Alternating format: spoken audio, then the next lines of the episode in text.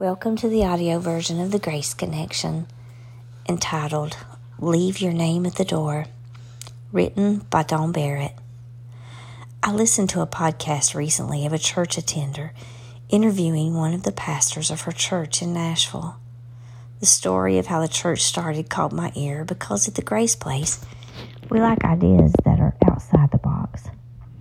This Nashville church began their services on Tuesday nights. They wanted to give all the local artists and those that make up their teams an opportunity to attend and be part of a church family. Most of these musical talents are traveling and doing shows every weekend, so this has become an answer to prayer for many of them. The church quickly grew and has a huge amount of professional players and singers and songwriters and engineers in their congregation of regular attendees you would recognize not only this group, but also the well known worship artists that are part of their volunteer team. The pastor was describing the church, their dreams, and their worship, and she said, Yes, we have famous people that attend our gatherings, but I love that everybody leaves their name at the door, and the only one that matters inside our walls is Jesus.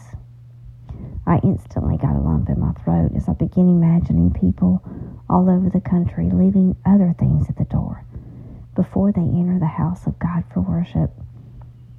Do you think we would experience worship differently if we could rid ourselves of pride, jealousy, hesitations, and anxieties, unbelief, ungratefulness, dishonesty, irreverence?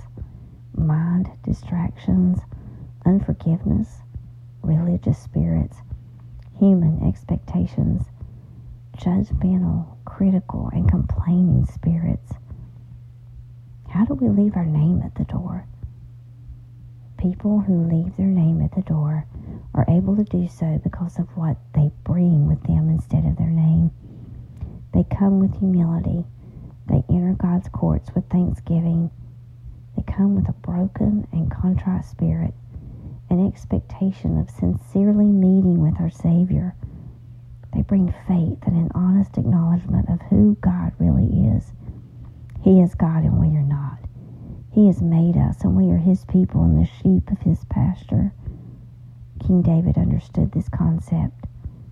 Consider Psalm 100, 1 through 5, a psalm of praise.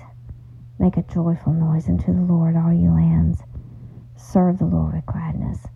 Come before his presence with singing. Know ye that the Lord, he is God. It is he that hath made us, and not we ourselves. We are his people, and the sheep of his pasture. Enter into his gates with thanksgiving, and into his courts with praise. Be thankful unto him, and bless his name. For the Lord is good. His mercy is everlasting and his truth endures to all generations. I hope you have a blessed day.